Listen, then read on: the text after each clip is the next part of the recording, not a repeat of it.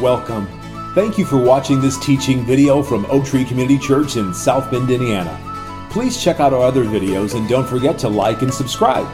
Our mission is to help people come to know Jesus better and love Him more every day.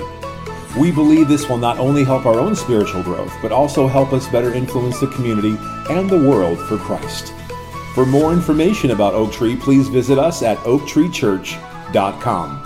There you'll find past message series, online giving options, and more information about our discipleship process that we call The Path. Now, enjoy this message. We'd love to hear from you in the comments or the website contact form. Thank you. All right. We have been working, and this is our fourth out of four weeks on principles and practices of basic Bible study. For the next three weeks, while I'm uh, in Philippines, and Gary's right, even if I don't say Philippians, when I go to type Philippines, Philippians just comes. I always, I always have to correct when I'm uh, when I'm typing, and uh, sometimes when I'm speaking too. I'll be in the Philippines at the Word of Life Bible Institute, and I'll be teaching for two weeks. And uh, um, um, what Gary's going to do over the next three Sundays is he um, is going to say, all right, let's open the Bibles, and I'm going to give you all the passages for the next three weeks today at the end, okay? So you can write those down and you can start working through them through your own Bible study. And over the next three weeks, you guys can study them together. You can go into second hour, discuss it based on uh, what Gary's going to present. Here's the thing I've said that Bible study takes time, right? It's a lot of time, it's a lot of effort, it's a lot of hard work. Bible study is not just, oh, okay, I'm going to open it, I'm going to read it for 10 minutes and get that in for the day or read a chapter and I'm done. That's my study. It's, it's not quite like that. In fact, a couple of, of, of thoughts here. You can read the Bible without studying it, okay? And there is a time uh, there were some conversations that I had this week with, with some of you, and I thought I'd better clarify a couple of things. There are times where you just need to read. You're not going to break out your yellow pads, as sad as that is. You're, you're not going to break out the notebooks. You're not going to go through all the steps and all the everything. You just need to read it, and that's fine. That is absolutely fine. No problem at all. Just don't confuse the two. Okay? You can read the Bible without actually going into deep study but, as Gary's going to remind us, you can't study the Bible without reading it.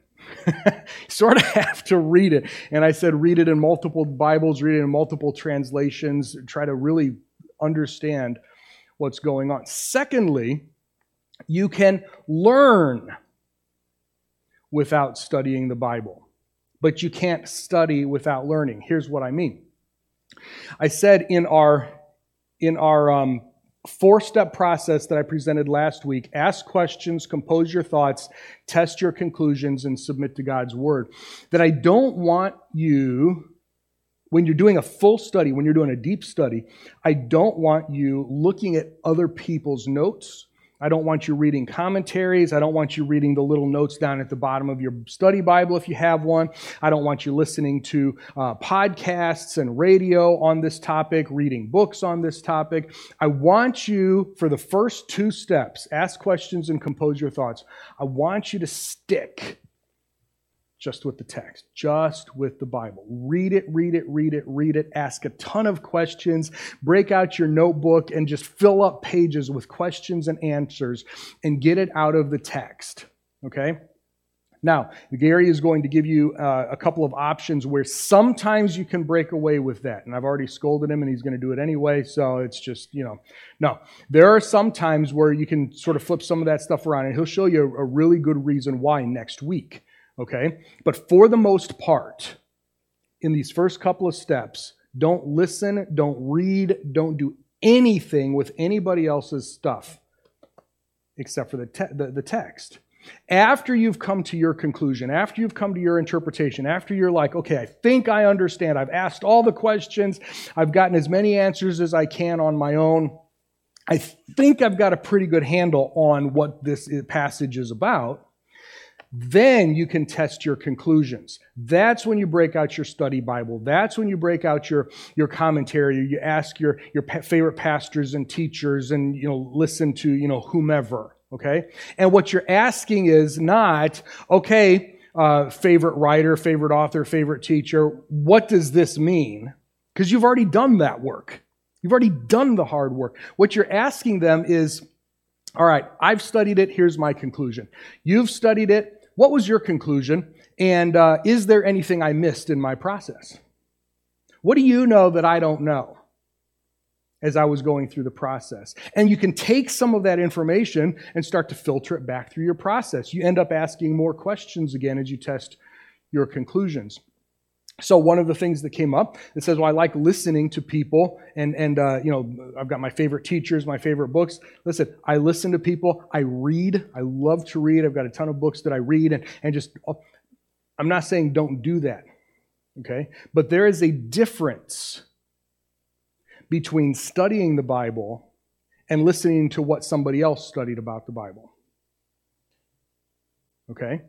So you open up your Spotify or your radio or your favorite podcast or you read your, your this book. You're like, oh man, I just want to, you know, uh, he taught through this. She wrote a book on this. You, you know, whatever. I want to study this passage, this person, this whatever. I'm going to read a book or I'm going to listen to my favorite teacher about it. That's not study. That's listening to somebody else's study. That's learning from somebody else's study. And that's fine. That's fine. Jesus gave teachers to the church for a reason. We need to have good teachers in our church.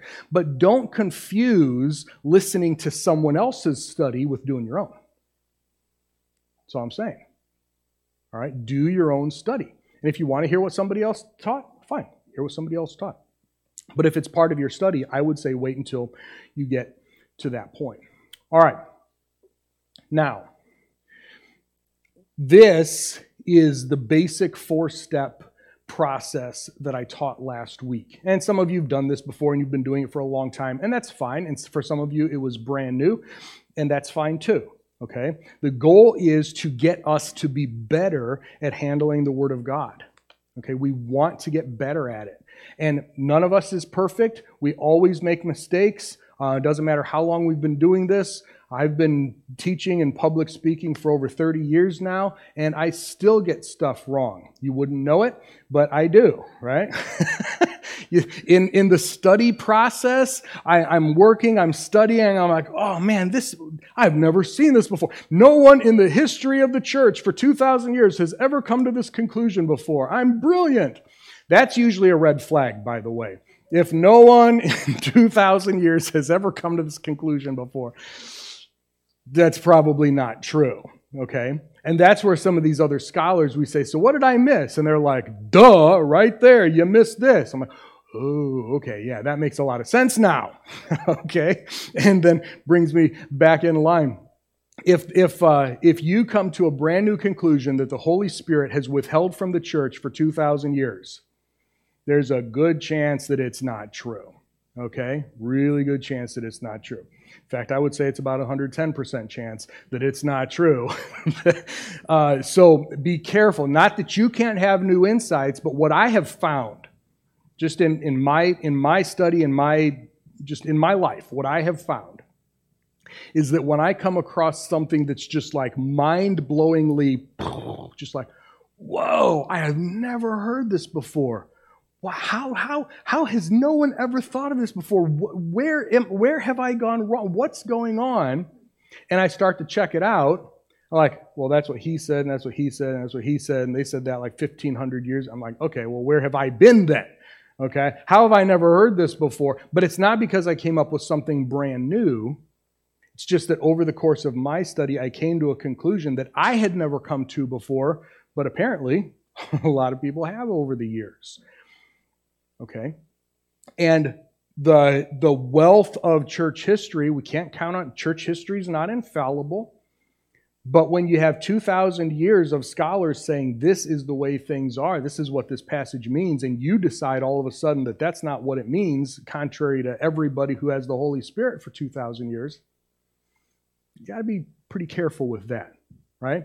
So test your conclusion, say, this is what I think, what did I miss? Is there anything that I missed in my process? Are there things that you know that I don't know?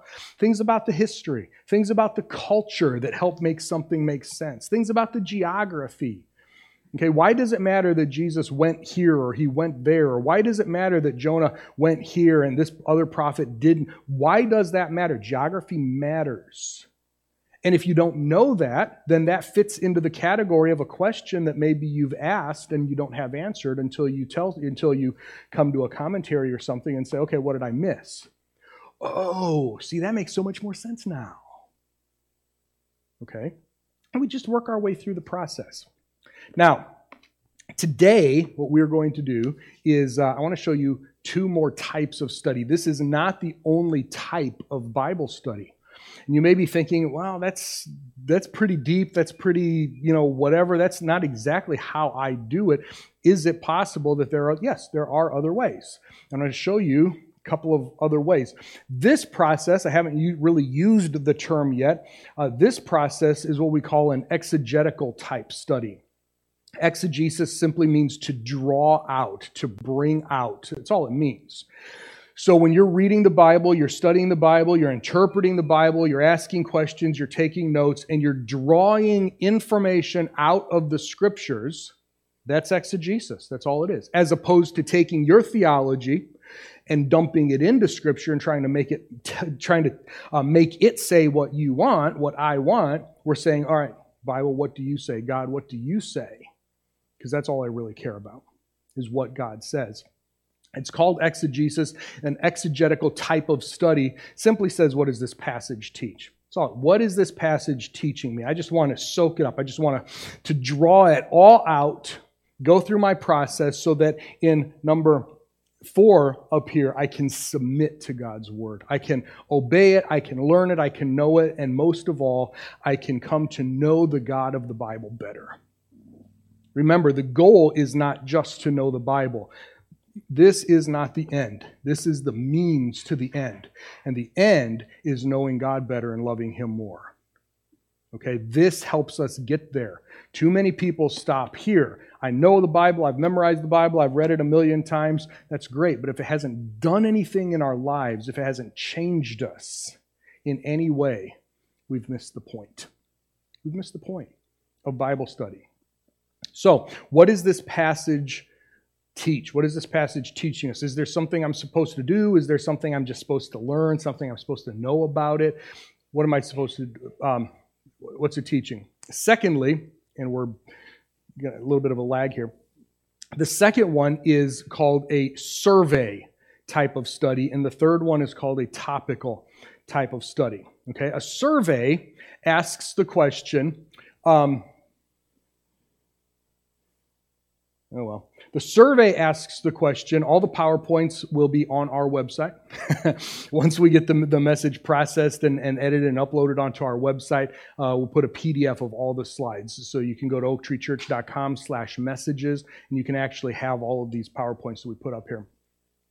Um, a survey asks the question, okay, so how does the Bible fit together? How does the Bible fit together? We're going to overview, that's all a survey is. We're going to overview uh, either a part or the whole thing or something. A topical study asks the question what does the Bible say about this topic or about this category or about this type of this doctrine? Okay? So it, it asks, each one of these types of studies asks a little bit of a different question. And so the agenda, the goal, where we're trying to go with the study, takes us in a little bit different direction as we're staying focused on the scripture. So a Bible, a Bible, by the way, let me say this. Some people will take one of these types of, of study and say, this one is bad and this one is good or I like these two and I don't like this one, or I it's not it's not an either or. It's not meant to be an either or, it is a both and. We need all three of them. Now, I would say, and this is my opinion, and, and so you can do with it what you want. I would say that the exegetical study, our four step process, is foundational for the rest of them.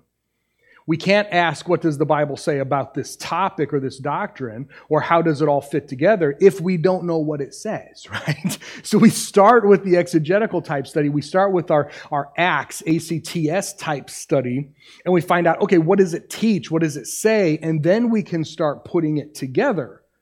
Okay, so I think that one is foundational but not to the exclusion. We can't say, well, I do exegetical study all the time and I'm going to ignore the other types of studies. I don't think we can do that. I think we end up losing something when we try to do that. Okay? So, what I want to do today is just talk you through, and uh, uh, hopefully, we'll be able to show you some things, uh, but talk you through these other two types of study. Okay? And you may find that there's one that you already do. You do it pretty well. You like it. And maybe I'll give you a different perspective. You may find out that, wow, I've never thought about doing that before. That is so cool. I can't wait to do that. Okay? And hopefully we'll, we'll see some of that today. So, Bible survey.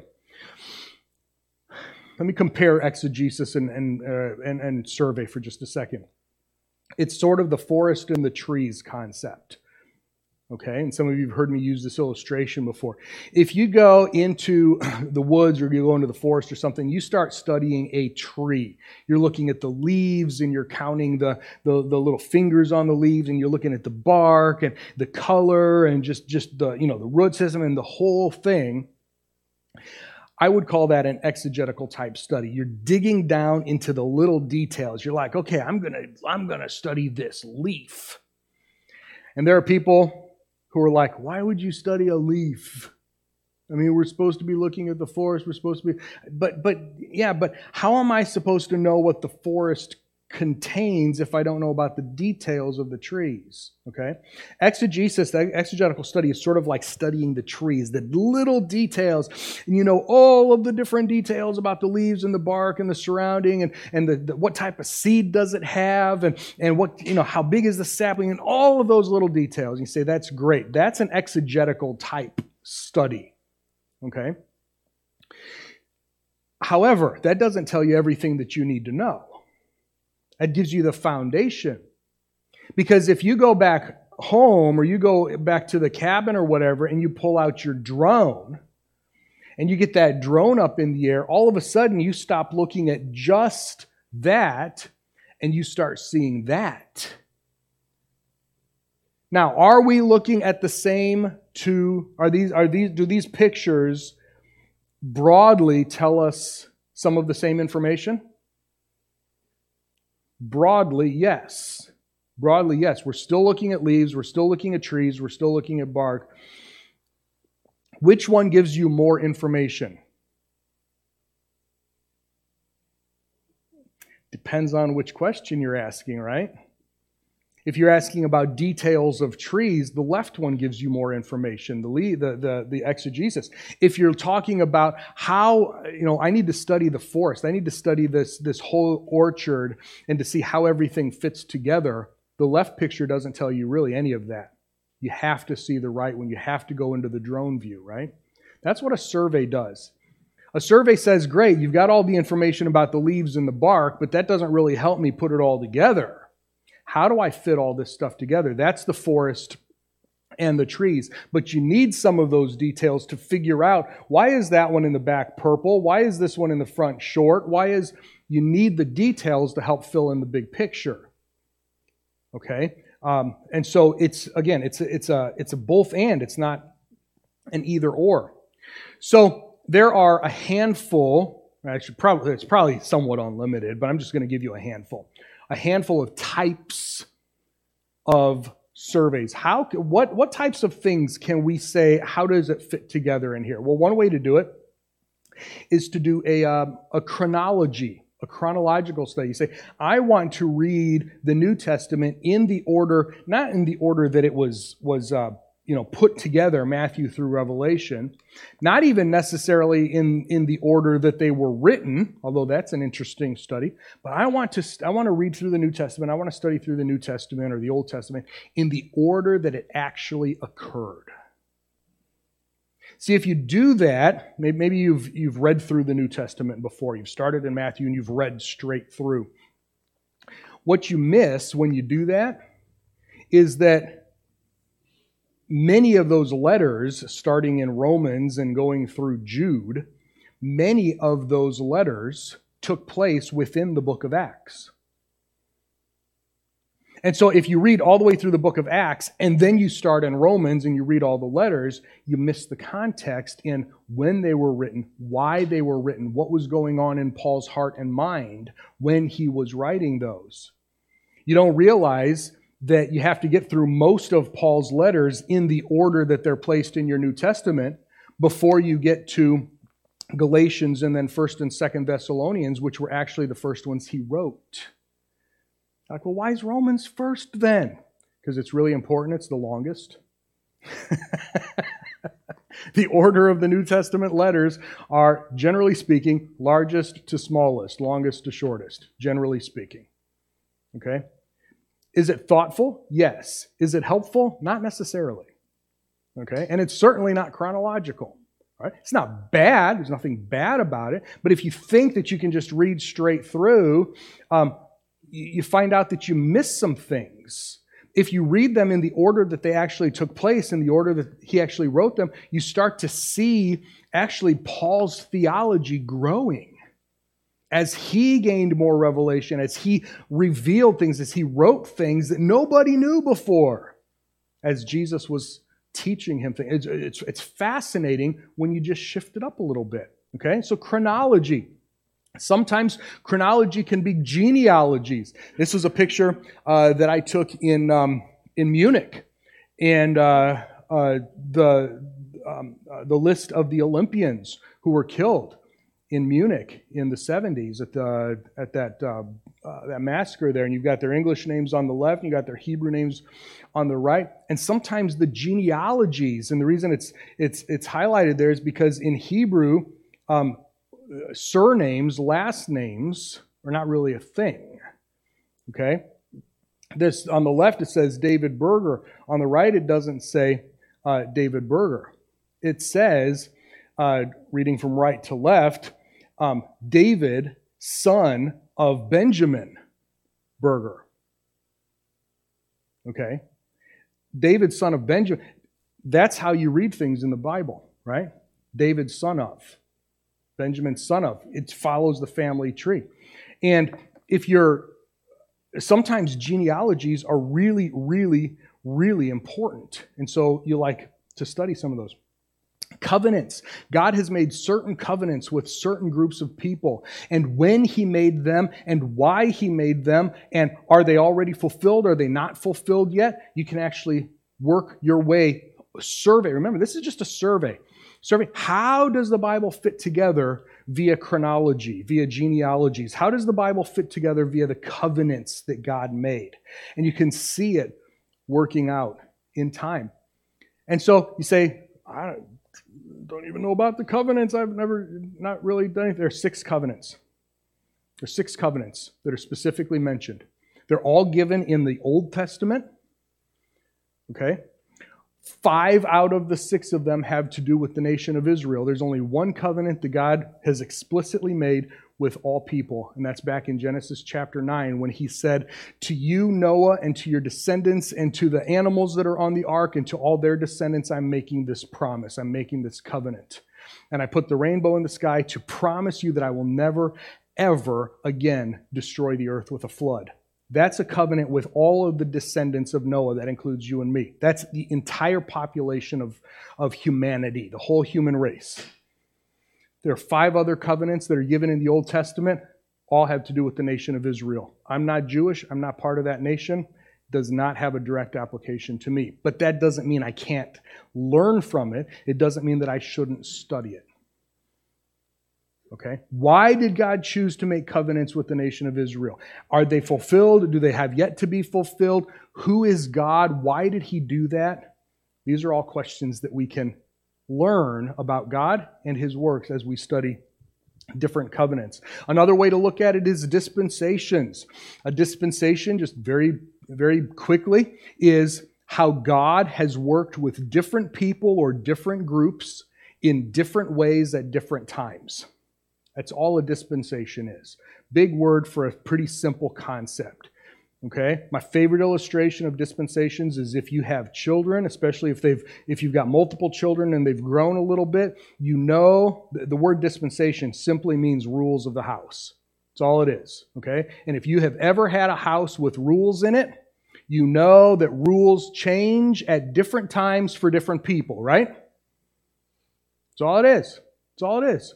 When they're this big, they have certain rules. When they're this big, they have certain rules. If they're boys or girls, they might have certain rules. If there's a certain time in our family's life, maybe the rules have to change a little bit because of this or that, and then the rules are going to change again.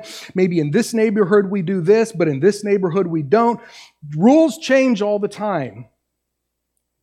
And all dispensationalism says is that God has worked with people differently at different times throughout history.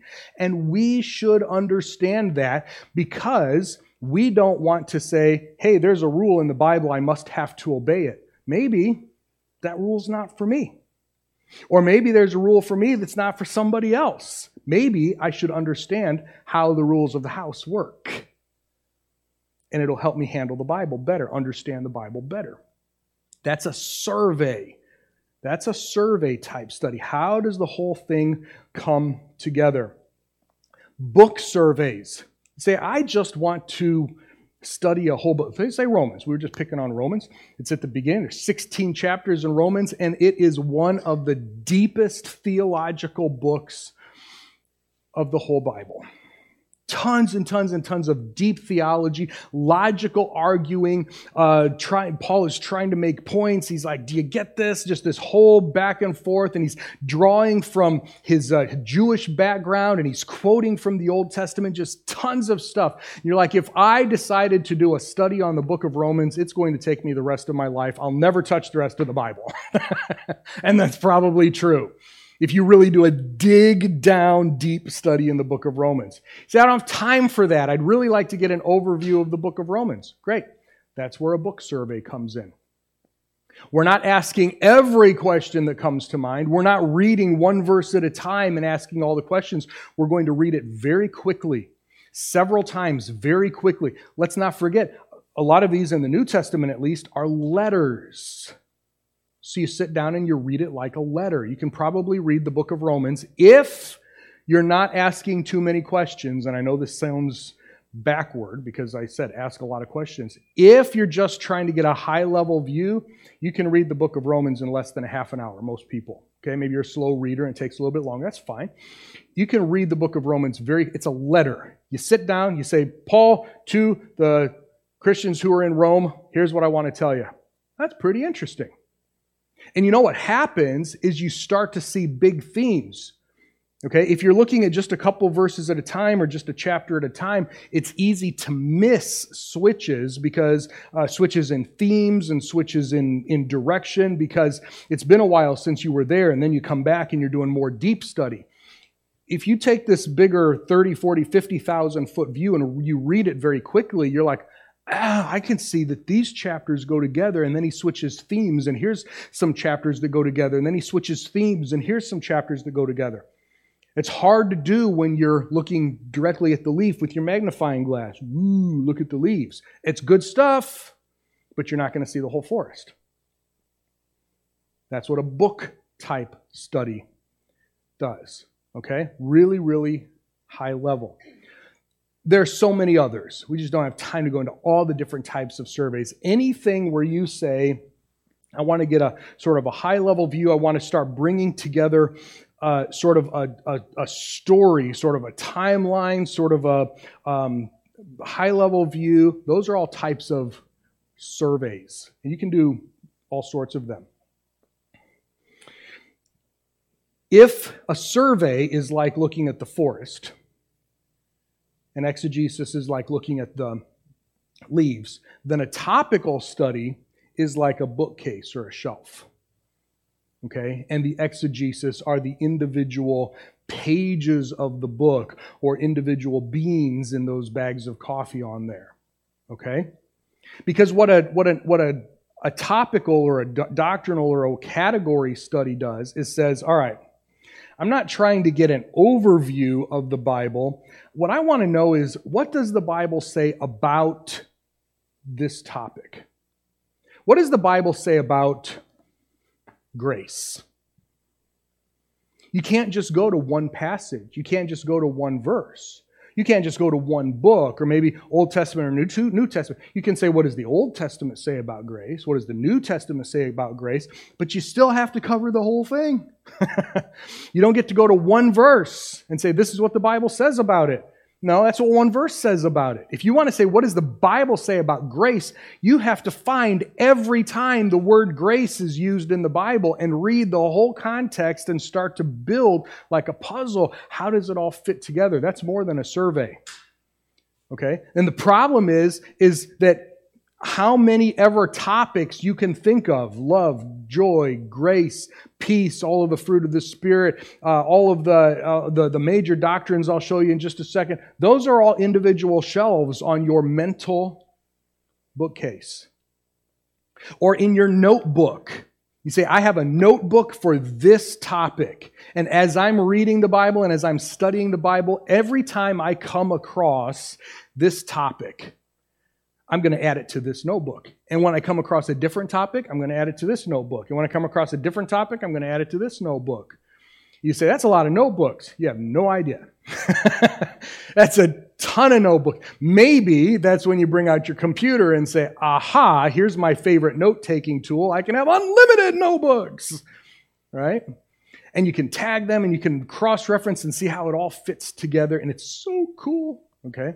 I really like this type of study if you haven't picked up on that. All right.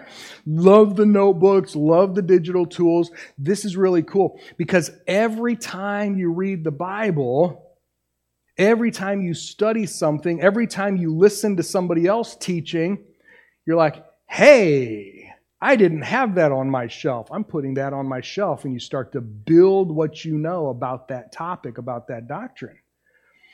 There are 32,000 and change verses in the Bible. 32,000 some odd verses in the Bible. And every one of them fits into at least one topic, sometimes more.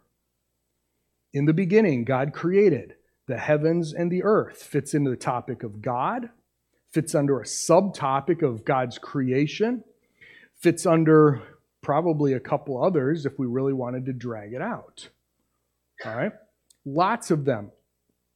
Here are a couple of types of topical studies, and then I want to tell you about major doctrines, and then we'll be done this morning because this is just high level. I just want to, as we wrap up practices, uh, principles, and practices, I just want to give you some more options. And uh, you can go back and you can watch this or listen to this series. We have the video and the audio. Again, this is only four weeks. You can watch as many times or listen as many times as you need to, to uh, until you get some of these uh, these practices down, where it's like, okay, I remember how to do that. Uh, I'll just throw them all up on the screen uh, right away. Genealogies. Okay, this is a little bit different than chronology, but genealogy is uh, a, a whole, you know, the whole family tree. Why is Jesus called Son of David?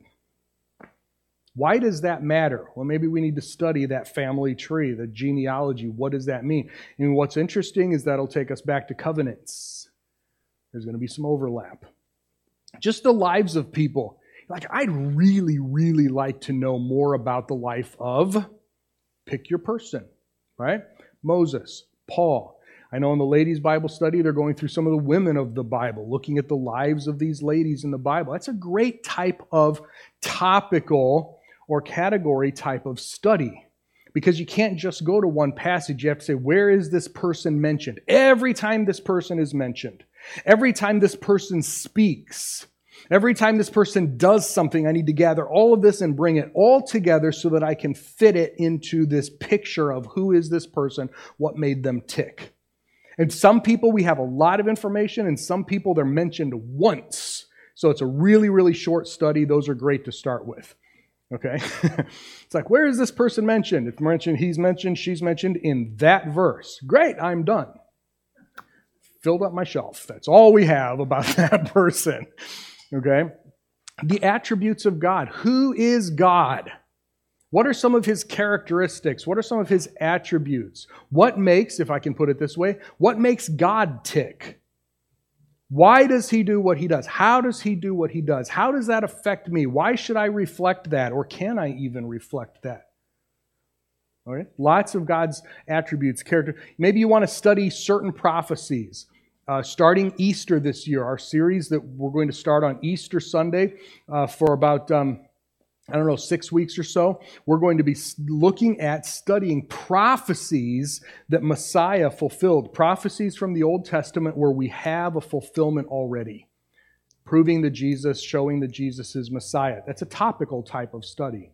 And then there are doctrines. And here's where I want to, as we come to the close of this part of our series, uh, before Gary picks it up next week, actually in passages, working through some of these steps I want to finish on, on the doctrines. I said there's 32,000 some odd, I don't remember what the, the number is, 32,000 some odd verses in the Bible. Every verse not only has a topic, at least one, but also has a major doctrine. There are 11.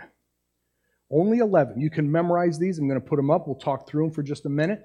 There are only 11 major doctrines, category, whatever you want to call them, Everything else is a subcategory or a subdoctrine underneath these big 11. These are your big ones.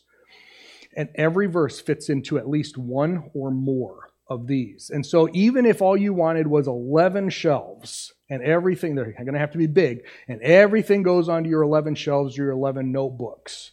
This is how I would categorize them because and there's a very logical order. I'll show you uh, here are the 11 major Bible doctrines. There's a reason that I put them in this order. Some people put them in a different order. The reason I put them into this order is because, at least to me, it makes very much logical sense. It is chronological as well, and it, they're easy to remember. All right, I start with the Bible because almost everything we know comes from the Bible. Some people want to put God first because he is supposed to be first in everything. I get that, but there's a lot we don't know about God if we don't go to the Bible right? So I put the Bible first. If you want to go with God first, that's fine. The Bible, the doctrine of the Bible, everything that the Bible says about itself, everything that, uh, anything about the Bible, anything at all about the Bible. You come across a verse that talks about Scripture, you come across the verse that talks about writings, you come across a verse or a passage that talks about um, the inspiration or how God moved, automatically gets put on that shelf in that notebook. It's about the Bible. Okay? The second category, the second grouping, I have them grouped, is God. Okay, because God is more important than anything else on here, I understand that. So we're going to move from the Bible where we learn this stuff to God, three members of the Godhead. There's a lot of stuff about each one of these members of the Trinity God the Father, God the Son, Jesus, and God the Holy Spirit and you're reading the Bible, you're studying, or you listen to somebody, or you're reading a book, and, and they, you learn something and you hear something about, let's say, the Holy Spirit, you're like, aha, I need to put that on my Holy Spirit shelf. I need to add that to my Holy Spirit notebook. I've never heard that before. Okay? And you start to build your, your theology, you start to build your belief system, you start to build your doctrine. Okay? And as you then go, you say, I want to study the Holy Spirit a little bit more. You have a starting place. Here are things I've already heard. Now I can add to it. Okay?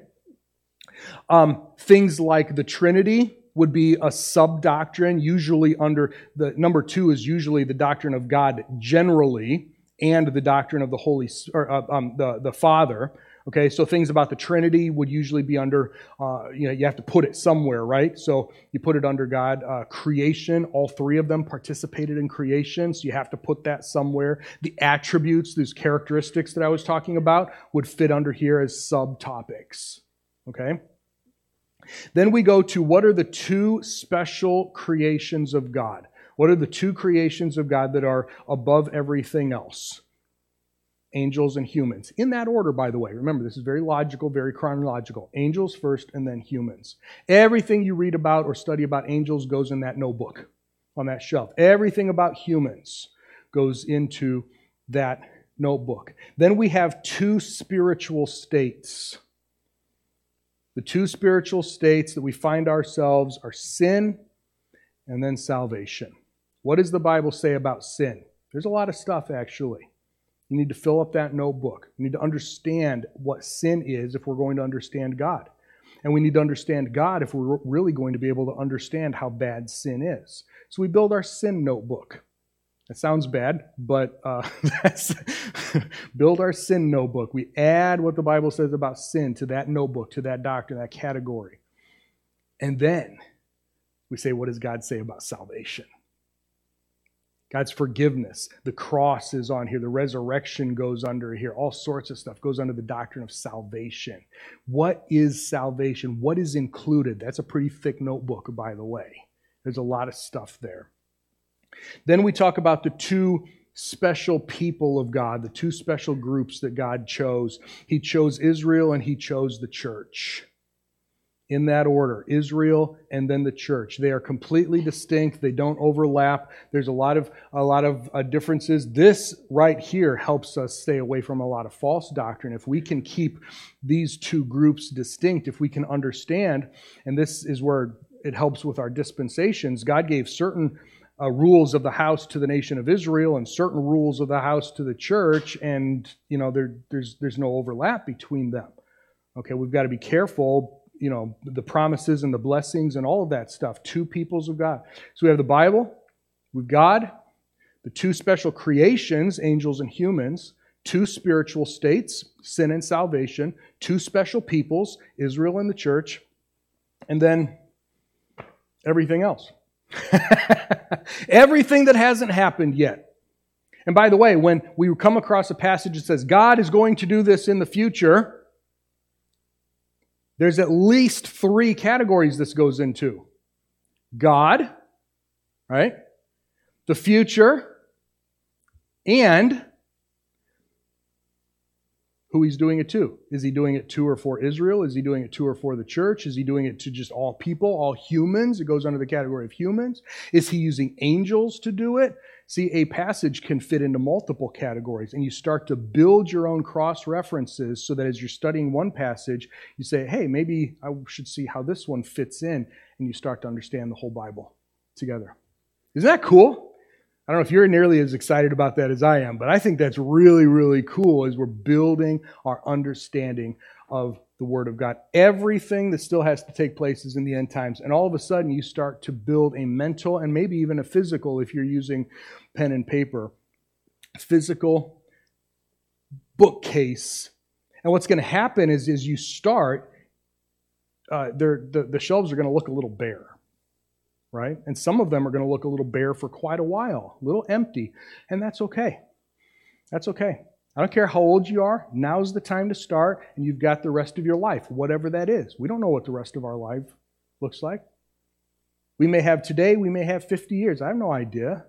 But that's whatever time that is, that's the time that we should be building our bookcase. We should be building our understanding of God through the scriptures. It should be a lifelong goal to fill that bookcase, fill that shelf, fill our mental, our mental and our heart so that we can submit to God's word. Finally, here's our challenge. As we wrap up this part, next week I'll show you, I'll put a slide up as we close that has all the references for, for the next three weeks. But here's the challenge be sure to study the Bible in multiple ways, not just one. Not just one. Okay? You do your exegetical study, you do your survey, high level stuff, you do your category, your topical type studies. They all go together. You need them all to really understand the Bible and be able to handle it the way we should handle it. It's God's Word, it's God's authority. Don't build your doctrine, certainly not from one verse and not from just one type of study. Okay? This is, to go back to that big word, this is hermeneutics, the practice, the principles and the practices of basic Bible study. That's what we've been doing for the last four weeks. And you can go back and, again, like I said, watch these videos, listen to this over and over as much as you need to or want to. Here are the passages for the next three weeks. Next week, Gary is going to take us to that well, well known passage in the book of Haggai. The reason we're giving them to you in advance is so that you can go, every Bible has a table of contents in the front. And you can say, What? Where? Oh, okay, there is a little book there. It's only two chapters and uh, he's going to walk us through some verses from chapter 2. Then, uh, two weeks from today, he'll be in Psalm 2. That's the whole psalm, by the way. It's a short psalm, 12 verses. And then it's the Battle of the Twos. The last week, I'm coming back from Philippines. You'll be in Philippians, not confusing at all. chapter 2, verses 1 through 11. And he'll walk us through some study, just some. So many details that you won't be able to get to. Okay? He has spent, by the way, I just tell you this as we wrap up. Whenever somebody's up here teaching, you may not think about this, but if they've gone through one or more of these processes that we've been talking about these last couple of weeks, it takes them not just a couple hours or even a couple of days, it takes them weeks and sometimes months to get ready to be up here. Okay? Wonder why, you know, why is it only a couple of times a year these guys teach? There's several reasons for that. One of them is because in some cases it takes that long to prepare. Because study is hard work, and they put in, whether it's Gary or Philip or Nick or whoever teaches up here, they put in a lot of hard work so that they can come and say, This is what I've learned. And we appreciate that they do that.